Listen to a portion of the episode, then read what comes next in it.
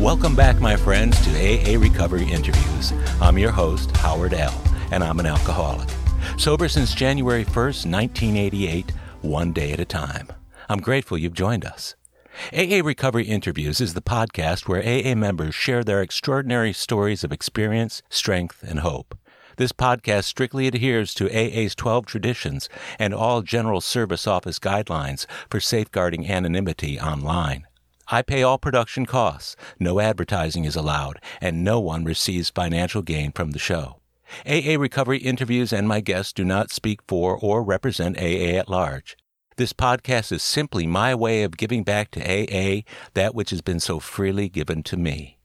Today's podcast features an interview with my friend Alicia C., a woman whose story will resonate with those who've battled not only alcoholism and drug addiction, but mental health issues as well. The product of a broken home in which addiction was ripe, the chaos of her upbringing resulted in an early suicide attempt at age 12. With ever increasing alcohol and drug use, she staggered through her troubled teenage years into her early 20s, at which time she married and had a child. But the substance abuse soon prevailed over Alicia's mostly unhappy marriage, and she found herself divorced and rapidly spinning out of control. A period of escalating self destruction ensued with three DWIs, including a body shattering crash which left her with a brain injury and plenty of trouble with the law. Jail time, legal troubles, and a stark inability to stop her drinking and using accelerated Alicia's downhill slide. Stints in treatment, both inpatient and outpatient, were attempted, which included some AA meetings at the time but little impact was achieved, and she quickly found herself using again, in some cases with former patients of the treatment center. With her bottom looming and despair at hand, Alicia finally surrendered to a comprehensive program that addressed both her substance abuse and her mental health issues. She emerged months later and dove into an AA program that has helped her sustain her sobriety for the past 12 years.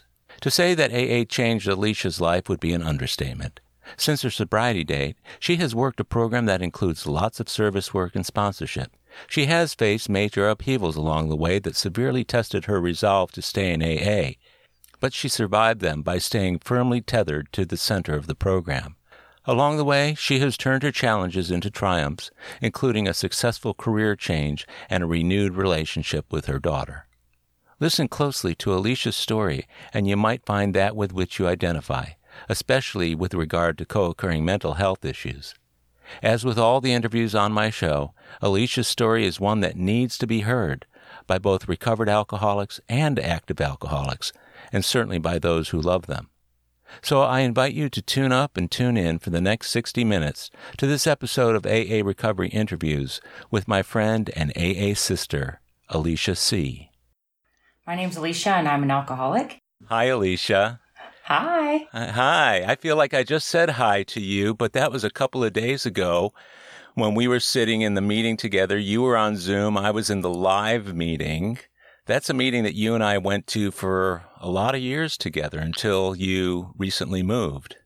Absolutely. And, you know, before the pandemic also. Yeah. So the pandemic really kind of forced a lot of changes to occur with how we interact in yeah. AA, which I think was really quite fabulous. Um, it's not something that probably would have happened had we not had a pandemic. And I think that it has really allowed the program to expand.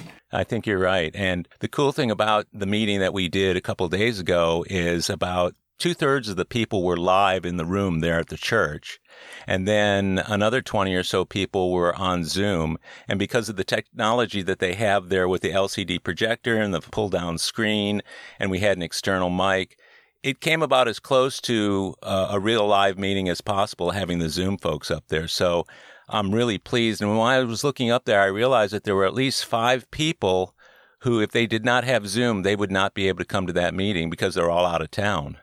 Yeah, it, it's allowed us to broaden the scope of who we can reach. It, it, really does. And we're so interconnected in so many different ways. And this just allows us to really branch out even further and make this program more available which I think is fantastic. I mean, there's yeah. so many people who have left that have been able to come back and attend meetings where they yeah. originally started getting sober or yeah. to expand out to new areas. Yeah. Have you been to any live meetings since all this happened? Yeah, I've been to a couple in Houston and I've also been to a couple here in Santa Fe. Wow. Okay. And what were those like when you went in?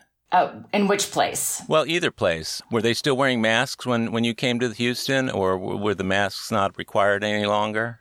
So I've done both. Yeah. So I've been to some in Houston where the masks were still required, you know, Uh-huh. several months ago. Right. And I've also been back since masks are no longer mandatory. Yeah. And yeah. same here. When I went to a meeting here in Santa Fe initially, it was, you know, masks were required. And this last one I went to last week, actually, they were not required. Yeah, and that's how it is on the, the meeting that you and I were just in on Tuesday. That's been a great meeting for a long time, and I know you've been a member there for a long time. You were doing some really great service work for the group there, being the being the treasurer and everything. Uh, what do you think there is about that meeting that makes it so special? You know, there's something about the connectedness between the members that attend that group Mm-hmm. that has touched me since I very first started attending that meeting. Uh huh. You know, there's meetings everywhere, but for some reason, there's something amongst the members that attend that group that there is a lot of caring, concern, and actual friendship that Yeah. has evolved and developed from being a part of that group. And it's very visible, it's Mm-hmm. noticeable. I mean, you feel it when you walk in the room that everyone there cares about the sobriety and that person as a whole. Yeah, and of course that comes through loud and clear over Zoom because when we were running that meeting before the live meetings uh, recommenced a couple months ago, uh, that same level of sharing and feeling I think was very present in the Zoom meeting. So that's pretty important. How long have you been going to that meeting? Would you say? I would say probably six years, Six maybe years. seven. Not that long. Um, it was, you know, during a transition in life whenever I was able to start attending more noon meetings and I checked that one out. Right. And, you know, before I started graduate school was when I was approached about doing the, the treasurer um, position. And I'm a firm believer that whenever I know that my, my life, personal life may get a little chaotic and busy, the best Yeah. thing that I can do is take on some sort of service group with the group that will keep me connected to a meeting. Yeah, And yeah. so, you know, doing that treasurer job for three years really helped keep me connected. that's important. Well, I definitely know that, you know, in the last year, you know, moving, some other personal life changes, Yeah. a bunch of, you know, chaos that kind of occurred, which happens because we're, you know, we're alcoholics. Yeah. You know, being connected to groups and to members via mm-hmm. service work definitely was the catalyst that kept me sober throughout some of the most trying times that I've experienced in my sobriety. oh yeah. And I know that, you know, whenever I have a commitment to someone else or to, to another group, that I'm not constantly thinking about myself and my woes. yeah. And yeah. generally it, it allows me to keep that mindset that I need to keep that my primary purpose is to stay sober and help other alcoholics achieve sobriety. Right. Period.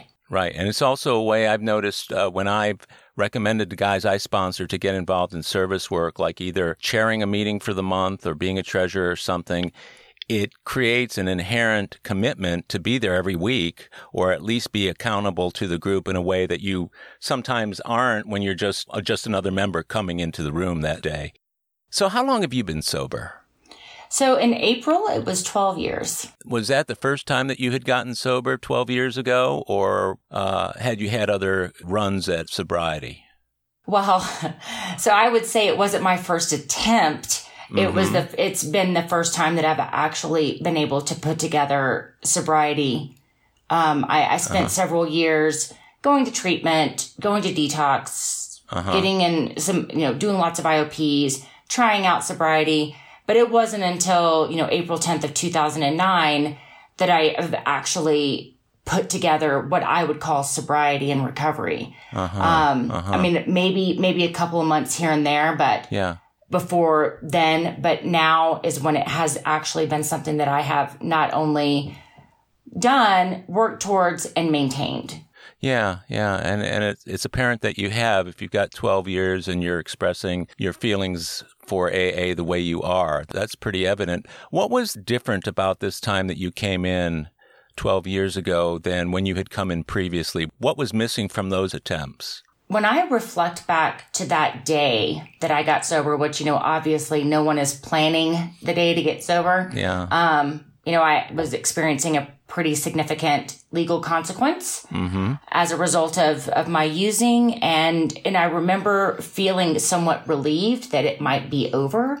And, um, in addition to that, you know, I, I spent some time really kind of in reflection, kind of forced sobriety reflection mm-hmm. where I realized that I no longer could blame anybody else for the troubles that I was experiencing. Hmm. Previously, I'd always had my mom trying to save me or, you know, trying to, you know, lessen the blow or whatever the case may be mm-hmm. and getting away with things that probably I shouldn't. Mm-hmm. And at this moment, I realized that everyone that I had been blaming for all of my problems for so long, not only were they not involved in what was happening in that moment, but they had mm-hmm. kind of cut me out of their lives. Hmm. And hmm. it was really a, so- a sobering moment to realize that the only person I had to blame was myself and that if I wanted something different, I was going to have to do something different. Mm-hmm. And even in that moment, I remember thinking to myself that I didn't know if this was going to last forever, but I was going to have to try something and I'd give it a year and see how I felt.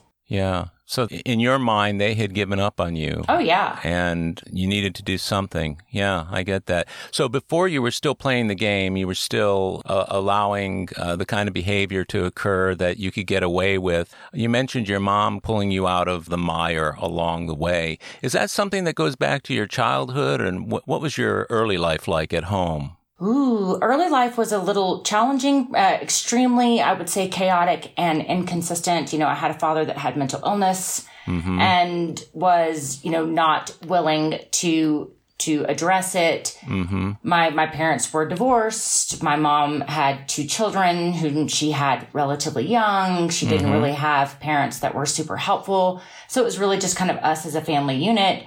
And we were figuring it out as we went along. And there was a lot of mm. instability, I would say. Yeah. And so I think that perhaps, you know, wanting to help me soften blows had a lot to do with the fact that I'd already experienced so much in my younger years. Yeah. That what she really didn't want to see happen was me fall apart as an adult. Not only that, I mean, I had a, I had a kid of my own at this point. Yeah. So wanting me to show up as a parent and be available to my own daughter so that we can break that cycle of, you know, instability and chaos that occurs that yeah. really kind of keeps this kind of stuff going. Yeah.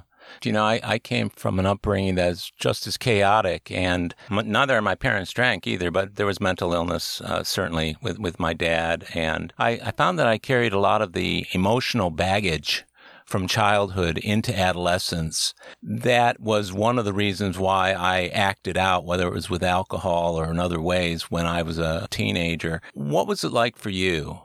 Well, I feel like everything was pretty chaotic and I was just trying to, you know, reduce that internal kind of conflict of this is what the world looks like. Mm-hmm. And this is how I view what the world is hap- what's happening in the world. Mm. So, I mean, I think that you know, having all of this turmoil in my younger years and going into adolescence and even into my adult life, you know, I, I can say that these are probably compounding and why I chose to, to pick up drugs and alcohol, which I started relatively young. You did. But I really don't think that there's much of an excuse except for I tried it, I liked it, I felt like I finally could could relax and that not necessarily that I fit in, mm-hmm. but that you know, the world kind of made more sense and mm-hmm. I wasn't trying to dodge anything. And not only that, I mean, my father had been my real father. He's deceased. Um, I was, my mom, I have a stepfather who has basically raised me, who was fantastic, but my real father mm-hmm. who had the mental illness was also a, um, a pretty, he, he had been struggling with drugs and alcohol my whole life. Yeah, that's tough. So, about the time that you took your first drink or used your first drug, how were you feeling? So, lots of confusion. I had a lot of um, ex- a lot of additional things that have happened. You know, being a being a girl, having you know broken home, having some other things. I experienced some stuff that was probably more um, more significant than perhaps mm-hmm. you know my my older brother. However, um, mm-hmm. you know, I'd had you know, some sort of a superficial suicide attempt. I mean, I'd had all of these mm. significant things that probably looking back on now make a heck of a lot more sense why I turned to, oh, this sounds like a really good idea. Um, where yeah. at the time it just seemed almost fluid. It made sense that that's why I did it because it was the next thing that showed up in front of me. And I was just willing yeah, to try yeah. anything to kind of escape maybe the mindset that I had of that life was just torture. Yeah, I get that because uh, it was kind of that way for me too. I didn't plan or I wasn't thinking I'm going to take a drink or use a drug because that's the way I think I can escape the way I'm feeling it was just the next thing that happened and just coincidentally it made me feel different and better and whatever it did for me. How old were you when you first took your your first drink? Um ooh my first drink was probably pretty young but do you mean on my own? Oh yeah on your own by your own volition let's say because everybody has an experience where somebody gave them a little alcohol when they shouldn't have when they were small but w- when it was your decision to pick up the drink or the drug how old were you? I was in the seventh grade grade. Okay. So I guess that's 12 or 13, maybe, which ironically is when I had that suicide attempt too. Oh my. So, I mean, something yeah. was happening. You know, something yeah. was, something was definitely going on. And I think, you know, as an adult that has, you know, evolved somewhat in life, I look back, I'm like, wow, something was definitely happening at that point. But mm-hmm. you can't really blame anyone. I had always been this kid that kind of didn't really have a lot of social friends. I really kind of spent a lot of time mm-hmm. with myself. I had a few close mm-hmm. friends and that was really it. Everything else was pretty mm-hmm. superficial. So no one would have really known yeah. what was happening because it was all internal. Was there a point during that internal struggle that you were having that you reached out for help or if somebody tried reaching in to you? So I did, I did end up uh, spending some time in a, in a treatment center for depression. You know, that was back before insurance ran out. So it was several months. And, you know, my mom uh-huh. got me into therapy and I had this great therapist. Um, so it's not like I didn't have someone trying to, to reach in. Um, but I think right. that I had been so reserved and so guarded for so long that yeah. I didn't know how to let anyone in or how to articulate really what it was that I was feeling because it was, it mm. had mm-hmm. become so normal for me, even though mm-hmm. it was, it was uncomfortable. That was normal. That was my baseline. That was your baseline at 12 or 13 years of age. When you took that first drink or started using, could you notice an immediate effect from it? And was it one that you wanted to continue to chase or what was your experience? Gosh, you know, it's so funny because I don't, I don't ever think about that stuff very much, but I would say obviously had some sort of euphoric feeling how, or else I wouldn't have wanted to do it again. I mean, there was something that was yeah. relieving, but I, even today, I would say I didn't look back and think, oh, it cured how I felt in the moment. Or, you know, it, it was an escape uh-huh. and it numbed me out. I don't think I ever felt that way. I think I just felt like, oh, this, yeah. this feels, this feels all right. This feels good. Yeah. So I don't, I don't have any real connection to, gosh, I remember the first time that I got drunk or I remember the first time that I used drugs. None of that really has a significant impact on me. It was just, yeah. it, it was different than probably what I was yeah. feeling. And so I just kept mm-hmm. doing it. And I didn't have anyone telling me mm. to hmm. not. I remember smoking grass for the first time, not really knowing what to expect. And it felt so good that I thought, yeah, I got to do that again. That was my thinking at the time. And, but yet I didn't pursue it. I was provided with marijuana from somebody else who was smoking it at the time. But um, like you, I didn't necessarily think I got to get over this feeling the way I'm feeling, so I'll take a drink or take a drug. So this, so that followed you uh, through middle school and into high school. Did you hang with people who were drinkers, or who did you hang with? So I went to high school in Miami and uh-huh. you know uh-huh. moved there kind of abruptly and I, I, guess i would say i always hung out with the partiers you know we can find each other uh-huh. um, sure. did a lot of you know going out to clubs and being young and underage and mm-hmm. feeling adult like being able to do that and sure you know I, I wouldn't say that i had a particular group or crew that i hung out with but i definitely could you know, hang out with, with everyone. And for the most part, it seemed like everyone was doing what I was doing. And mm-hmm. I, I, mm-hmm. didn't have anyone say, well, that's not true. I did have a couple of people who said, you know what, something different happens to you, or, you know, you really dive into this. It's not the same as everyone else. But I thought, hmm. I just need new friends. so they were telling you that at that point. So they saw something. Something I responded differently. And I just, uh, I mean, I it's it. as embarrassing as this is going to sound, is I thought they're just jealous. Yeah, that's what I was wondering whether or not you, because of that, sometimes people who are able to do the kind of things that you say you are doing become the leaders, the natural leaders. Everybody wants to follow that person because they can do whatever they're doing with impunity or, or without consequences. Were you a leader or a follower at that point, or you were you on your own? I think I was probably more independent than a leader or a follower. I um, navigated between lots of different groups of people and just didn't really mm-hmm. have, I didn't follow the same rules as everyone. Obviously, I didn't think mm-hmm. that they mm-hmm. applied to me and that I could do whatever I wanted. And I just went where the wind blew me. Hmm. I, I, didn't follow a certain group around and I certainly wasn't directing anyone else to do anything. I would invite people to do things with me, but mm-hmm. I didn't, I wouldn't consider myself a leader or a follower. Mm-hmm. Did you get into trouble so I didn't in high school, but in junior high I did. In junior high, uh-huh. um, I got caught with this bottle of stuff that you huffed and, um, I had to go to an alternative school for a semester, which, you know, I'm such a wow. good adapter that, you know, which like most of us are, that they told me you're going to have to go to this mm-hmm. alternative school and these are going to be the, this is going to be the criteria and, I just said mm-hmm. okay and did it very quickly and got through it and then went back to school mm-hmm. like nothing. Hmm. In high school, I didn't have any consequences. I was a pretty good student, which I learned, I guess, that, mm-hmm.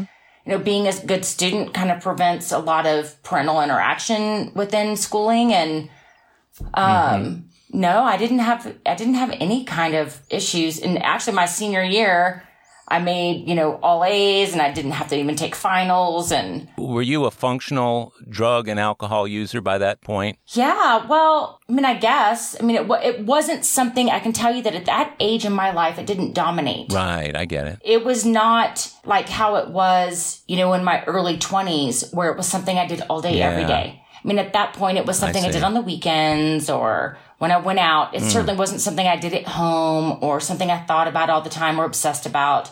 Mm. You know, I do think that yeah. there is something yeah. about, you know, external events that occur that kind of help us cross over that line, something environmental. Oh, yeah. And, you know, up until that point, I had oh, just yeah. kind of been stumbling through life, but it wasn't something that necessarily dominated every, every thought or action. Yeah, I get that. You mentioned your early 20s. Uh, could you walk us down the road a little bit to that point in your life from high school and where you were headed after high school? So after high school, I, you know, I had tried to do some, some college stuff.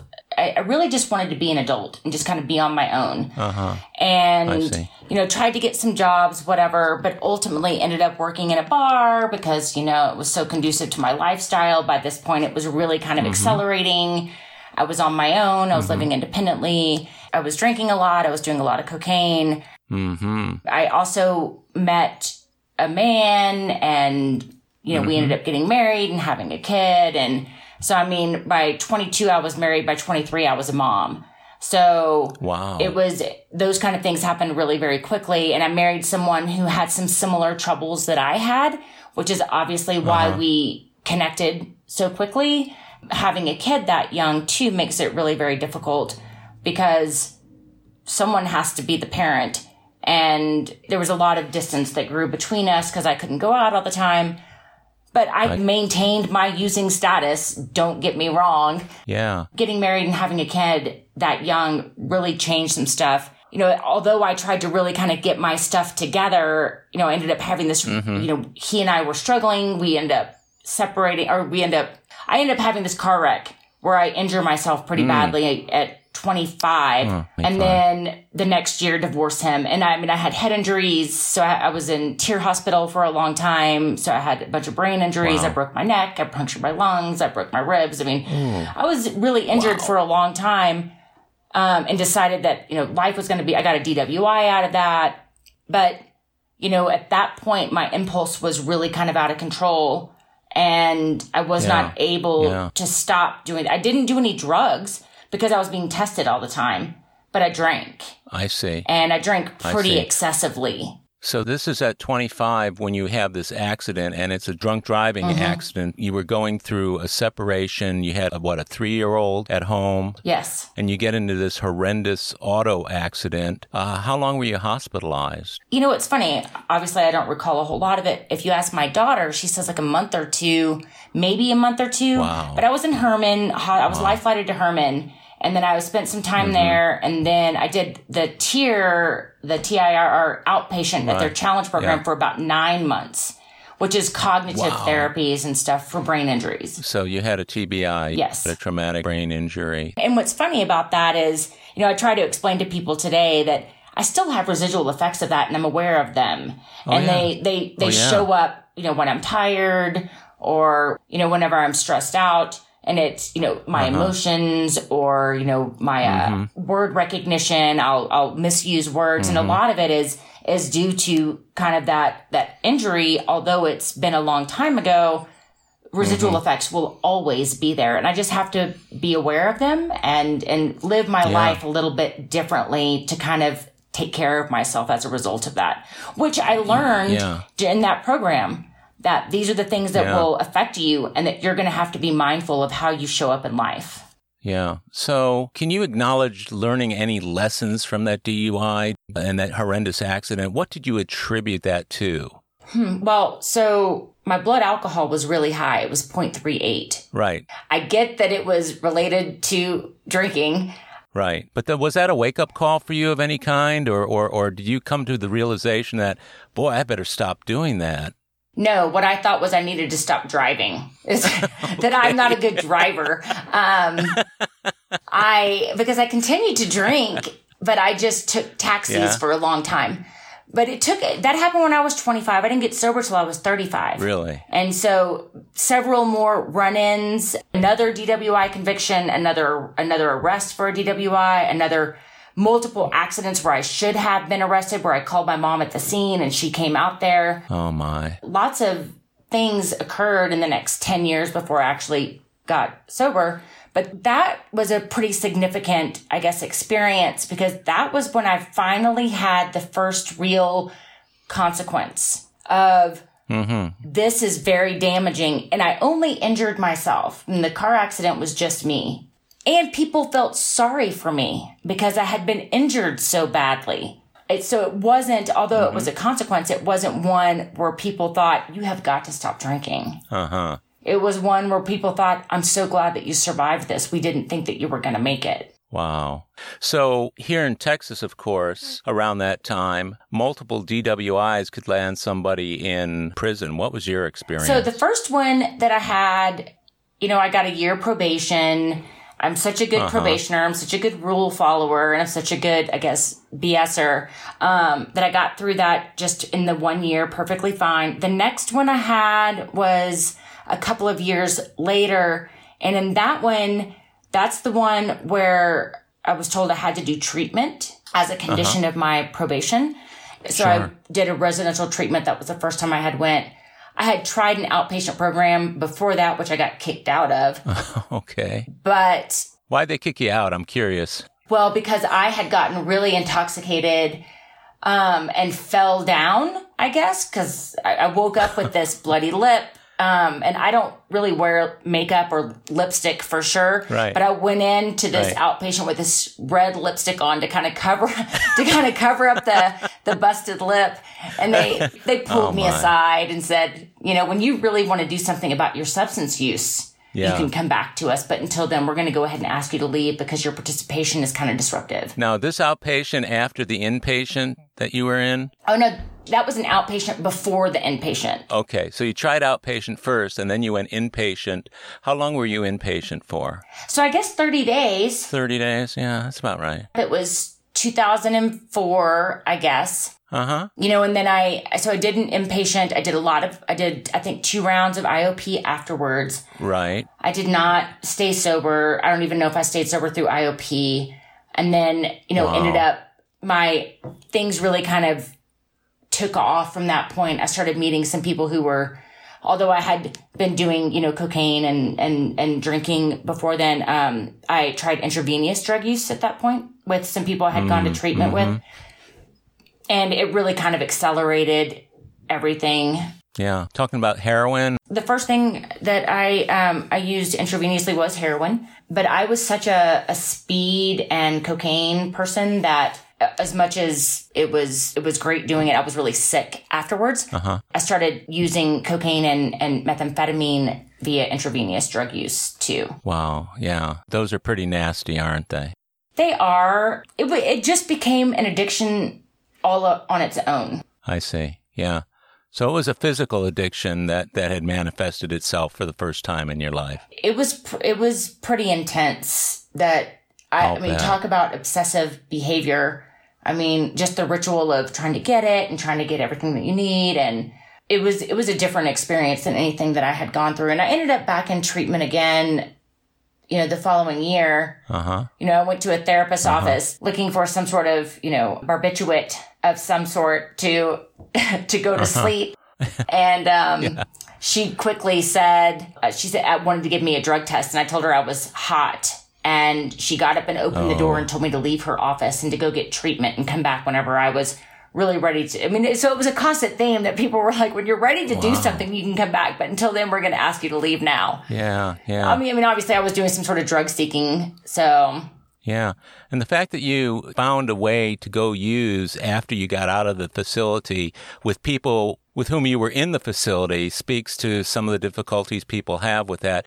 I'm curious, when you were inpatient for the 30 days or even in the outpatient the first couple of times, what was going through your head about what, what was going on around you? Did you see, did you have a desire to really do anything about it or were you just, I was going through the motions. you were just serving the time? Yeah, the second time, when I went the first time, it was because of my probation. When I went the second time, I really knew that I was starting to get sick and I really needed some help. Mm-hmm. And then, you know, the next year I went to another treatment center. So those two were at the same place. The next one I went to was, um, the, the third one that I went to was one that my parents had found for me, my mom and my stepfather, because obviously I had a lot of trauma that I needed to, Yeah. to address also. And going, going Yeah. to treatment to address my, my substance use disorders was one thing but I really needed to address some of the trauma that I had experienced. I mean, I learned a lot about how to how to handle some of the things that had happened and got a lot of resolve. Yeah. However, Mm-hmm. the substance use part was just such an issue for me at that point that just resolving the trauma that wasn't enough. So Yeah. for me, I had had all of the substance use disorder treatment. Um, now I was getting some trauma treatment. The dilemma Uh-huh. that showed up is that I didn't know how to incorporate any of it into my life. Uh huh. Okay. So you had all the information you needed. You just didn't have the input mechanism to really affect you on the inside, huh? or the willingness. I'm going to tell you, my first time in treatment, um, they did this thing called the Willingness Award. And I was so excited that I wanted to win the Willingness Award and I had no idea what that meant. I won the Willingness Award and I really fought to win it and I did. But looking back now, I had no desire to be sober. I just wanted to win the award. Wow. So looking back, whenever I realized like I had all of the, I had been given all the information, I had been provided Sure. the resources and the tools. I had been able to Yeah. get some resolve with some of the trauma. What I didn't have was the Uh-huh. willingness to implement it into my life. With finally having people in my life really kind of give up and say, we're no longer going to participate in this with you. If you want to self destruct, you can do that on your own. We're not going to help you with that anymore Uh, really pushed me to you've got to start using this stuff and doing something differently if you really want to do it different. this is what you're telling yourself on a constant basis at this point. This is what I told myself. You know, the day I got sober, I said it was not a plan. I was Right. again arrested, and this time I was arrested for another car accident. Oh my. You know, I was 35. My daughter had been living kind of in and out with my parents and my ex husband and me, and it was not a good scene. But I had this accident. Yeah. I injured, I was coming across a freeway the wrong direction, caused an accident. The person was injured. I was intoxicated. I left the scene. And I was coming back from Austin. It was Lee County. They found me pretty quickly and they arrested me. And it was, they arrested me for, you know, an accident involving injury or death plus a, um, a third DUI. And, you know, my Yeah. mom, I called my brother who was a lawyer, um, from the scene. You know, I had, I had track marks. I was not in good shape. I was clearly intoxicated. Uh-huh. He said, whatever you do, just don't say anything. Let me make some phone calls. And Yeah. so my mom left, they decided to stay on their, my mom, and my stepfather were on vacation. They stayed on their vacation. The agreement was that no Yeah. one was going to bond me out Uh-huh. and that I was just going to have to sit this out, which I did. And I needed that in that moment. I had to have the real clarity of my life is, is destructing. Yeah. And either I can continue on this path or I can do something different. What was my choice to be? We'll be right back. My friends, if you're enjoying AA Recovery interviews, check out my Big Book podcast, the complete unabridged audio version of the first and second editions of Alcoholics Anonymous. It's an engaging word for word, cover to cover reading of all 11 chapters and original stories, including rare stories not published in the third or fourth editions. Listen to all 85 episodes by subscribing to the Big Book Podcast on Apple Podcasts or wherever you get your podcasts. Or listen on BigBookPodcast.com. You'll know you've arrived when you see our logo, a first edition Big Book wearing headphones. And we're back.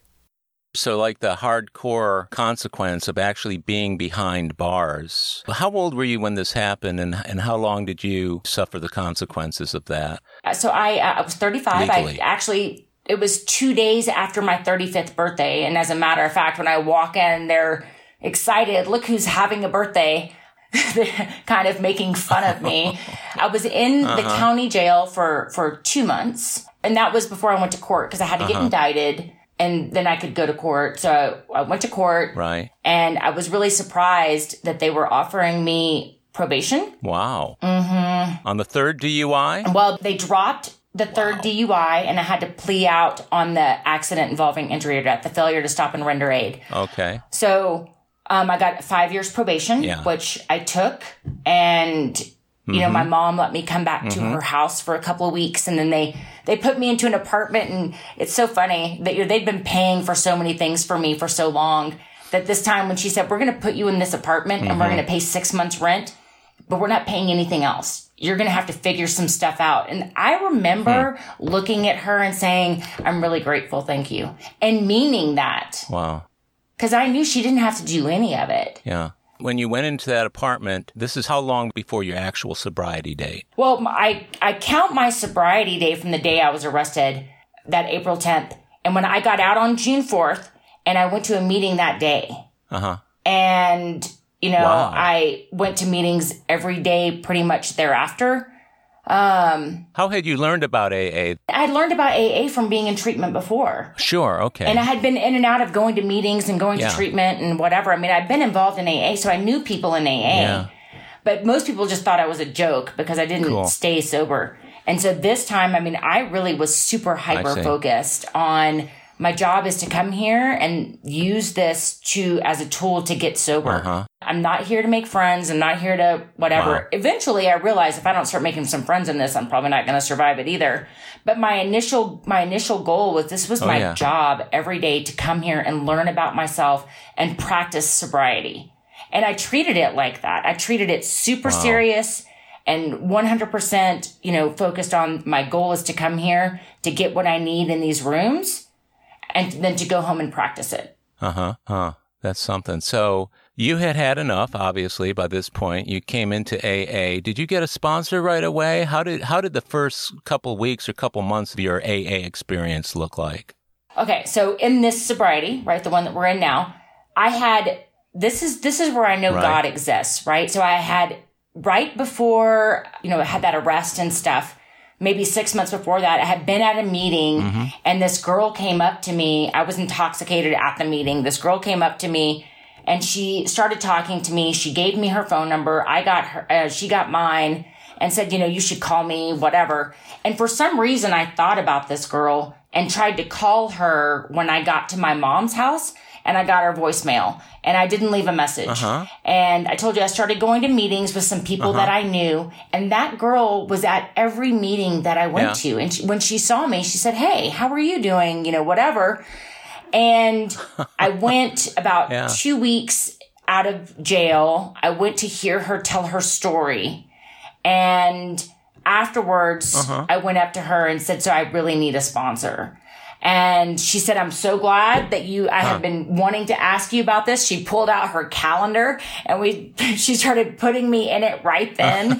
um, and I'm still friends with her today. Wow. She lives in Dallas now.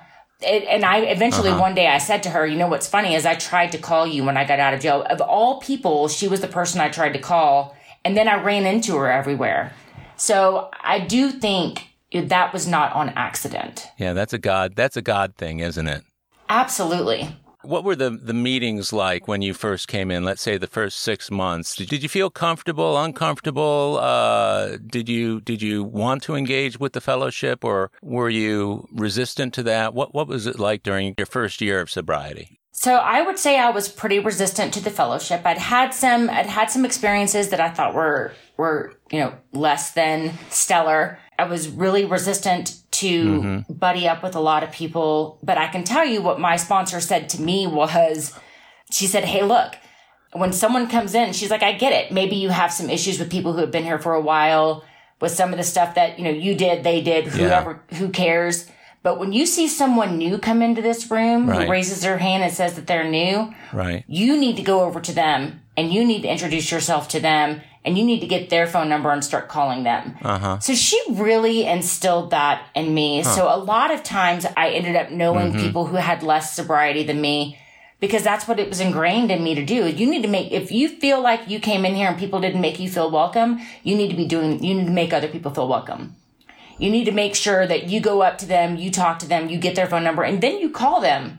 You include them, you make them feel Yeah. welcome. Yeah. That that is your job in this right now is Yeah. for you to now start sticking your hand out to other people. That's brilliant advice, huh? It made a huge difference. Uh huh. So you got to know a lot of new people, and because they were newer than you, you had more experience and were able to share with them what experience you had. Well, no, I think it's more, it was teaching me about how to develop friendships with people and not, Uh-huh. And not feel so judged because obviously I was judging myself and my own failure previously. Oh, yeah. But in addition to uh-huh. that, you know, if you go back through the literature, right, it tells you uh-huh. that a fellowship grows ar- around you. Like, it mm-hmm. does, you don't step into a fellowship a lot of times, it builds. Mm-hmm. And this was me, mm-hmm. I didn't even realize it at the time, was me building a fellowship. Hmm. And although, you know, I may not know a lot of these people today, it's, there have been plenty of times where people have said to me they didn't realize, you know, years later how much sobriety I had because I would go up to them, Hey, how's it going? So glad that you're here, whatever. And they would think that I was kind of, you know, on the level with them with six months to a year sobriety to learn that I had eight or nine years. Uh-huh. Because I just think that it's so important to make people feel welcome. And Yeah, that there is yeah. no separation based off of time, that we're all trying to do this together. Yeah, and, and you and I are eye to eye on that one because I, I believe the very same thing. My sponsor had me do that too early on. He said, I want you to meet at least three people in every meeting you go into, and I want you to uh, make sure that you come early, stay late, get to meet the people, don't run out of the meeting like you used to do. And it did. It made a big difference, uh, certainly within that first year of sponsorship because I didn't get a sponsor till I was sober almost a year Oh, wow. and almost went back out and drank because I didn't have any real investment in the program. How invested were you during the first couple of years, let's say even up to five years? Did, were you all in? I was absolutely both feet all in.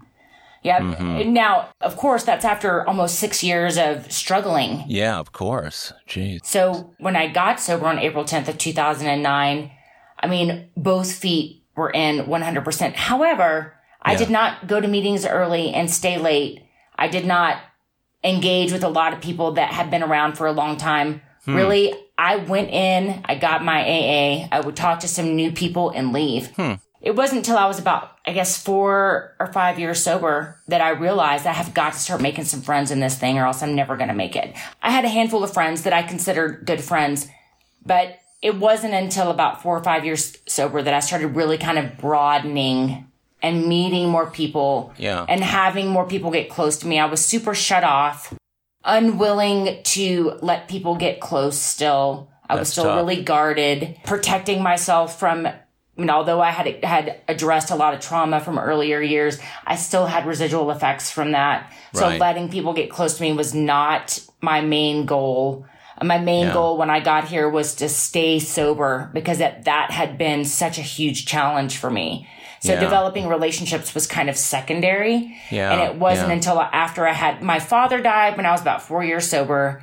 And uh-huh. that was around the time that I started realizing I was going to have to start really investing yeah. differently and creating relationships or else I wasn't going to stay. I think I've always been more emotionally driven. So I uh-huh. think that, you know, me speaking authentically and genuinely from the heart is pretty, it just comes naturally for me, Good. which yeah. is why I think it's harder for me to have, you know, surface relationships with people. And I always have, you know, as few select people I'm pretty close with because I, I am so, um, heart and soul driven. Yeah, I get it. That, uh-huh. you know, having that many relationships with people is hard. So when I when I would get called on, it took me forever to learn how to talk in meetings. I uh-huh. do know that for the for many years prior to my sobriety date, I would get called on and I'd always say I wanted to listen. And huh. I learned I made a conscious decision, I guess I should say, that when I got sober, that if I got called on, I was just going to share. And I was just going to share, even if it was just what was going on with me at that moment. Uh-huh. Because maybe that's all I have to offer and give at the moment. Yeah. I mean, yeah. I may not have a lot of sobriety. I may not have a lot of this or a lot of recovery, but part of my participation is sharing my experience. And that, that is how we connect and bond with people. Mm-hmm. And a lot of times people don't know you unless they get to hear what it is that you're thinking, feeling, and saying. Yeah. So yeah. I made this conscious commitment that I was never going to pass. Hmm. And to date, I still have never said, I'm just going to listen. That's interesting. So when I get called on, no matter what frame of mind I'm in, uh-huh. I share what's going on with me, where I'm at, if it's on topic or not, whatever the case may be, because I think that that is my duty and commitment. It is actually 12 step work. If you look in the 12 of 12, sometimes yeah. the only service work that we can provide is sharing in a meeting when we get called on. Yeah, I get that. So for me, that was it was really important and I've still maintained that. And and yeah. sometimes people think, "Oh my god, I can't believe you shared that." And then other people come up to me afterwards and say, "I'm so glad you shared that. I'm struggling with that." And I don't hear anyone ever say anything. Yeah, yeah, I understand. And that that is such an important thing to be able to do, to be able to share openly and honestly with, with people in the program. So when was, this sounds like a turning point in your program when you finally went from, I'm just listening to, I will share from the heart every time I get called on. How long had you been sober by the time you had that realization? Well, I made the decision to do that when I got called on when I showed up in 2009 and have been sober since. But it, it probably didn't change or I probably didn't have like the the emotional Im- uh, connection to it yeah. or uh-huh. impact uh-huh. from it until probably about when when my I remember when my dad died yeah. about how that how that was affecting me and how I uh-huh. learned that it was okay to cry yeah, and it was okay to share these difficult things that I'm dealing with in a space where it's supposed to be safe. Yeah. And so I think that it was probably that that was a huge turning point just because I was I was sharing more deeply. I mean, yeah. I always I learned how to share, I learned how to say what was going on or share on topic or whatever. But when it transitioned into kind of more this is what's happening for me right now and it's really mm very difficult and painful was mm-hmm. probably that. Mhm. That's similar to my situation where the day my dad passed away, well actually I, I was here and he was he was out out west, but uh, the day I got there t- to my sister's house to do the funeral, I went to an AA meeting before anything else. The morning my mother died, uh, two hours after I closed her eyelids and she breathed her last breath, we were all bedside. I was sitting in a in a meeting of AA and sharing what was going on, a very heartfelt share because that's exactly what had just happened. What was beautiful about it was it's like it wasn't what they said. It was just the energy that shifted in the room. And it kind of enveloped me in knowing that I was sitting in a place of real love and acceptance that here I had gone through this. I could share it with others and it would make just a huge difference. Did you, did you find that with your dad too? So, you know, he and I were not close. I spent the last, you know, five or six months of his life trying to clear up the the past that we had because we knew he was terminal. But um so what's interesting about this is so I had started so I told you I had gone to a patient and they reached out to me about bringing meetings in house. And so I had been taking meetings in house to their patients for about five or six months. So the day he died was the day that I went up there to, ta to take meetings in. And he died that morning. And I left work. And that evening, I had asked someone to come with me because I didn't think that I would be able to really do the meeting, but I wanted Yeah. to still, you know, be there and show up, uh, be consistent, whatever, be accountable. And at the end of the meeting, they had known that I had kind of been struggling Yeah. with, with what was happening. I shared that he died that morning Yeah. and um, how you know it was really important for me to still be there that evening because I was really grateful that I had somewhere to go, Yeah. and I was grateful that I could still show up for other people even when I Uh-huh. was dealing with something that was so uh, so difficult Yeah. that you know this was an ex- it was kind of like a, a reconfirming or solidifying my commitment to my recovery being there because without it i didn't have anything else and i knew that i don't know mm-hmm. if i really knew that before because everything was always an excuse to not to not show up to not have to do the hard mm-hmm. stuff whatever mm-hmm.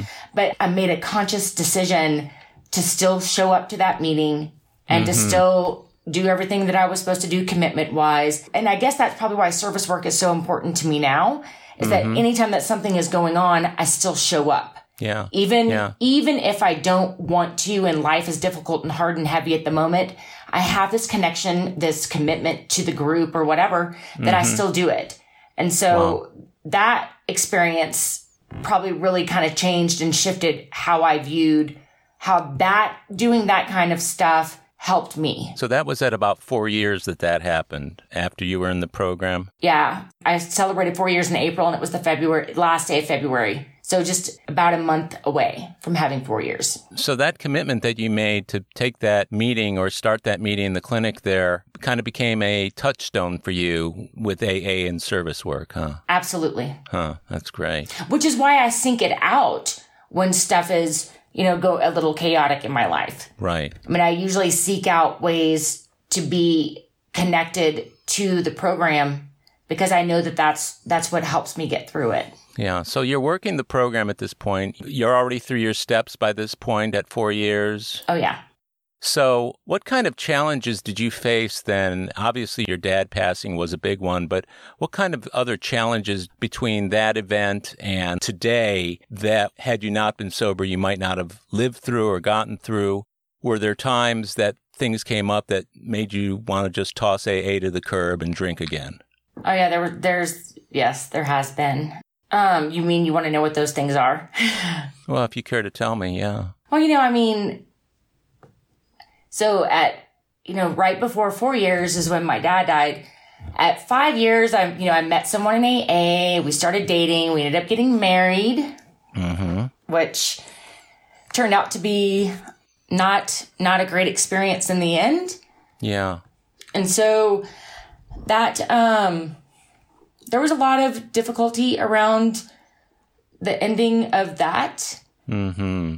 but you know i i blamed I, bl- I I- i think i thought that how can people be sober and behave this way and so in the last couple of years i've had to remember or realize that you know just because we're sober we're not perfect Yeah. and you know i i hold people in recovery to a different standard yeah. Yeah. and think that you know I've had to go through so much and so much personal change along the way and realizing that there are certain things that I cannot do and stay sober right mm-hmm. and so I mm-hmm. think that that has to be the same for everybody and I re- Yeah. that this has kind of been an opportunity for me to realize that everyone's recovery is different yeah. and yeah.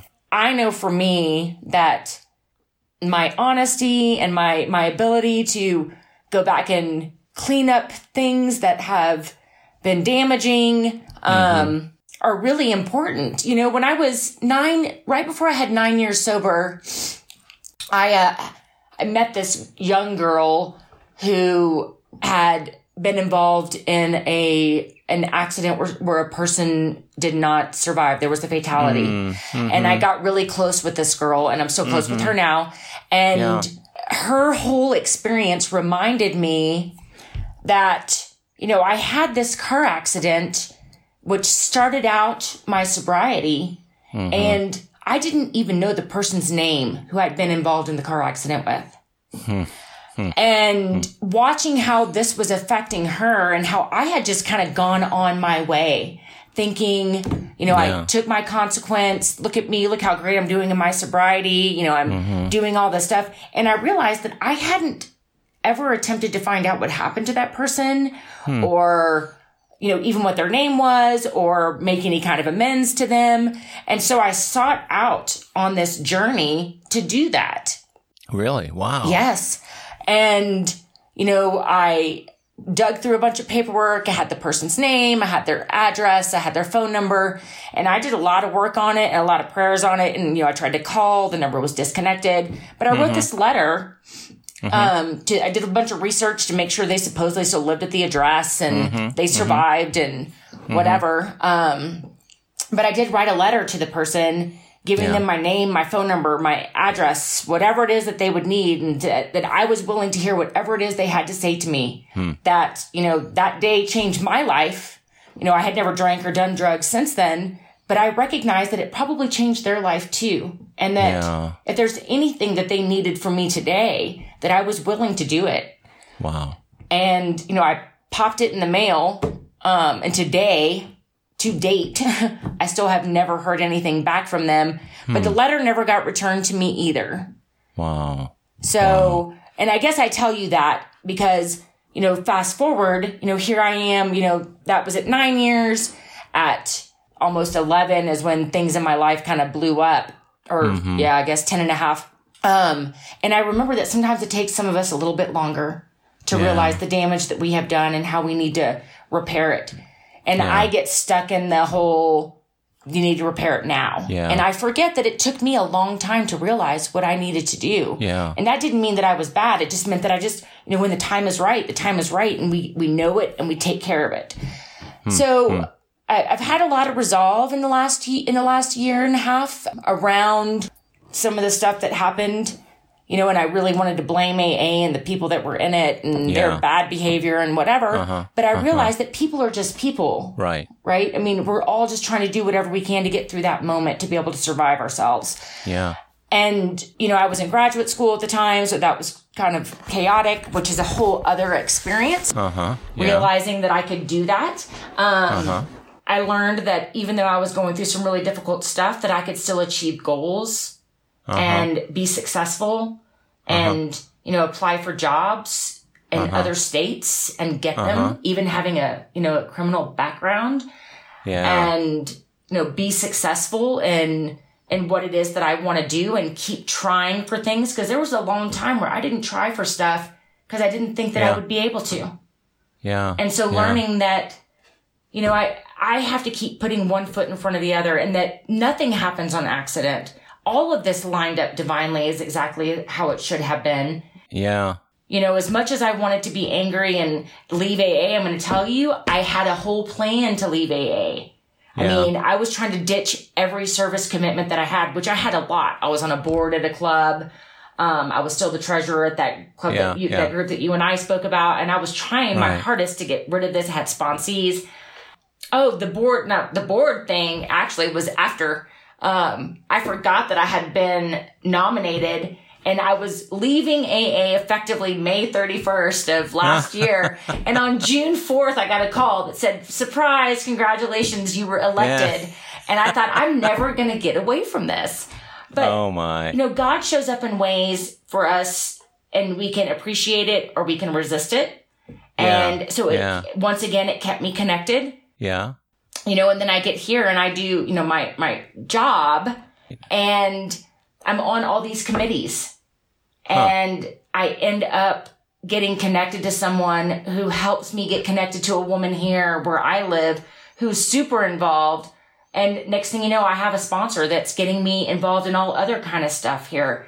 Wow. It's everything lines up. And so I didn't end up leaving and I spoke very openly about how I was angry at AA and angry at the people and what were people telling you when you were expressing that because i remember seeing you in meetings and you were you were one angry woman i was pretty pissed I didn't want to approach you because I thought I'll let the women do that. What kind of feedback were you getting when you were about ready to diss the program for good? So, because some of the conflict I had was with other women and my husband at the time, uh-huh. okay. Um, uh-huh. there was a real division. Uh-huh. Um, and I think that it was a lot for people to take on. And plus, you know, my former husband was denying some of the stuff.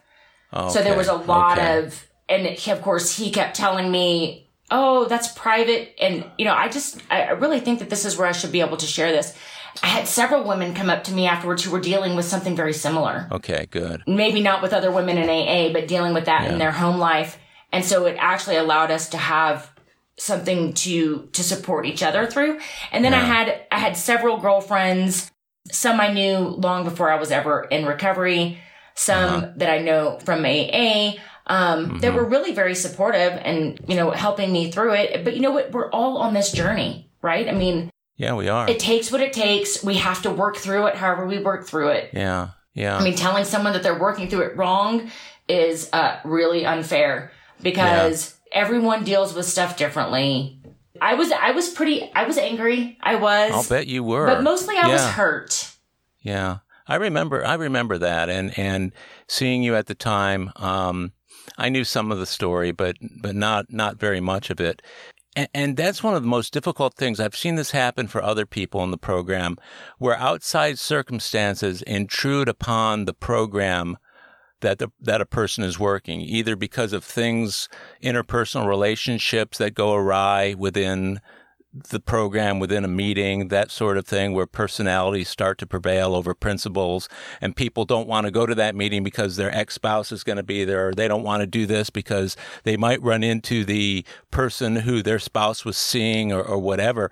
It, it, that's a that's got to be a really difficult thing to get through, and the fact that you got through it is nothing short of amazing. Yeah, I would agree with that. Yeah, I, at the time, I don't think I ever thought that I would get through it. really.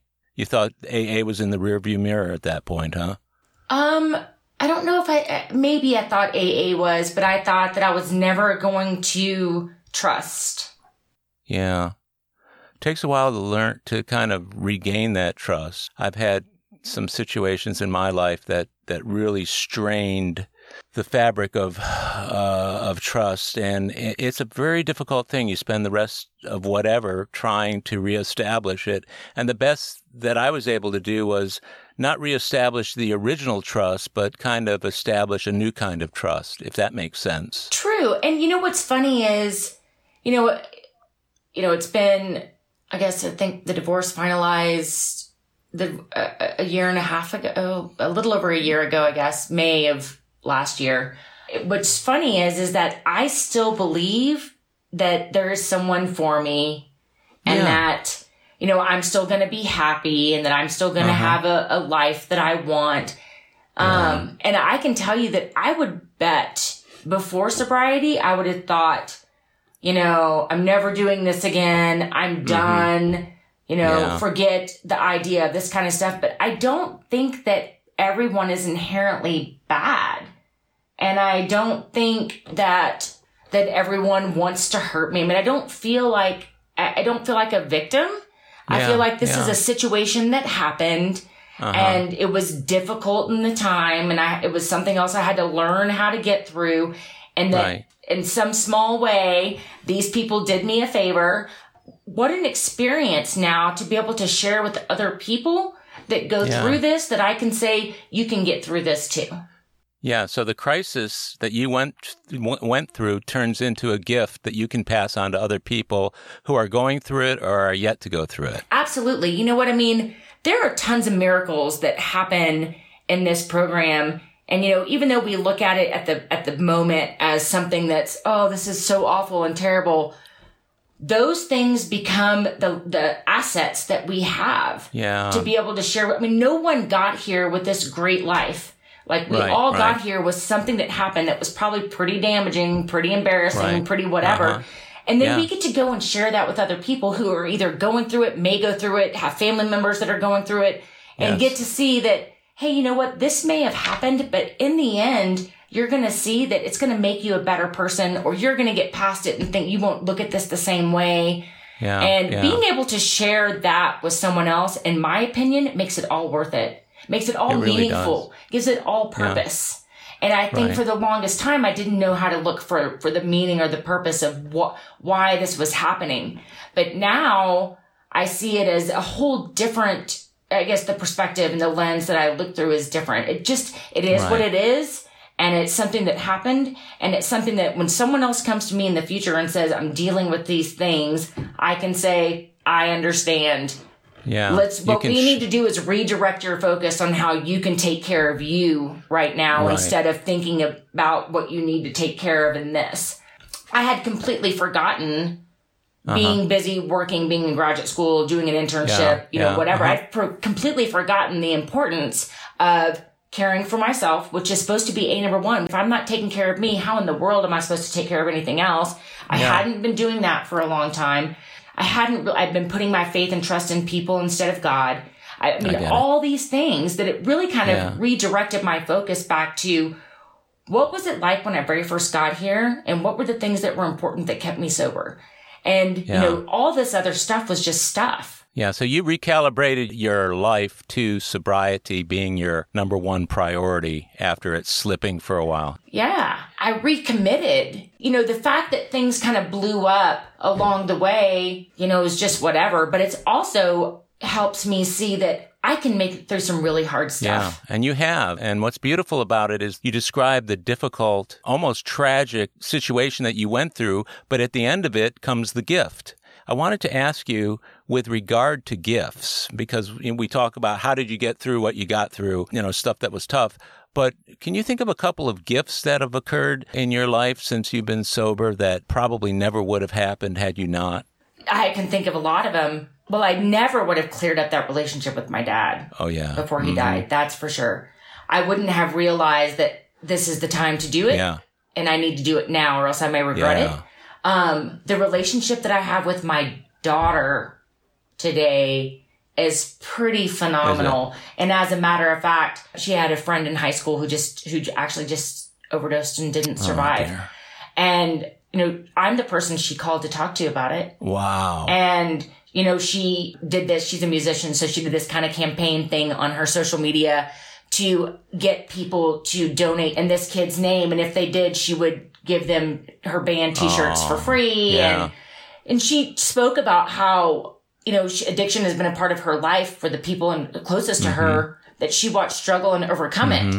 And talk about a gift, mm-hmm. right? That even my own kid sees that. Wow. And that relationship with her is so strong. that is a gift. And um, the relationship with my family is pretty Mm-hmm, amazing. I, I never would have thought that I could, you know, complete my my education and then pursue higher education, and you know, try for jobs that most people wouldn't have, Mm-hmm. and and be in a position to be able to accept it. Mm-hmm. I mean, I, re- I really feel like the the ability to believe in myself more than I ever did before Mm-hmm. and know that I am 100% capable. Yeah. I think that I was such a give up person and I'm not Yeah, anymore. yeah. You've spoken to that quite well today. I, for as long as I've known you, I've always wondered about a little bit about the backstory. This means a lot to me that you would let me into your life like this and trust me with putting this together. So sounds like the gifts are they keep coming for you, don't they? They do keep coming. Yeah. And you know what's funny is, is I know there's going to be more. Oh yeah, You know, I, I remember early on hearing that don't quit five minutes before the miracle. I think that's a true statement. Even today, Yeah. like the miracles and the gifts just keep coming. Yeah. And the longer that I stick around, the more that I see them and that I feel them and that I receive them. Wow. Wow. That's a great sentiment to wrap things up here, Alicia. You're you're a beautiful person. I love you and you're you've just you've enriched my sobriety, both knowing you in meetings and in the program, but just today has been a really special time for me and I want to thank you again. Thank you. Thank you for asking me. Well, my friends, that's a wrap for this episode of AA Recovery Interviews. Thanks to Alicia C. for sharing her story, and thank you for tuning in. If you enjoyed AA Recovery Interviews, will you help me spread the word by recommending it to at least three people you know? That includes sponsees, friends, loved ones, and anyone else seeking a rich and meaningful listening experience. As the number of listeners grows, this podcast will be of help to more and more people. Of course, you can follow us on Apple Podcasts, Google Podcasts, iHeartRadio, and other podcast providers. Simply tell Siri, Google, or Alexa, play AA Recovery Interviews podcast.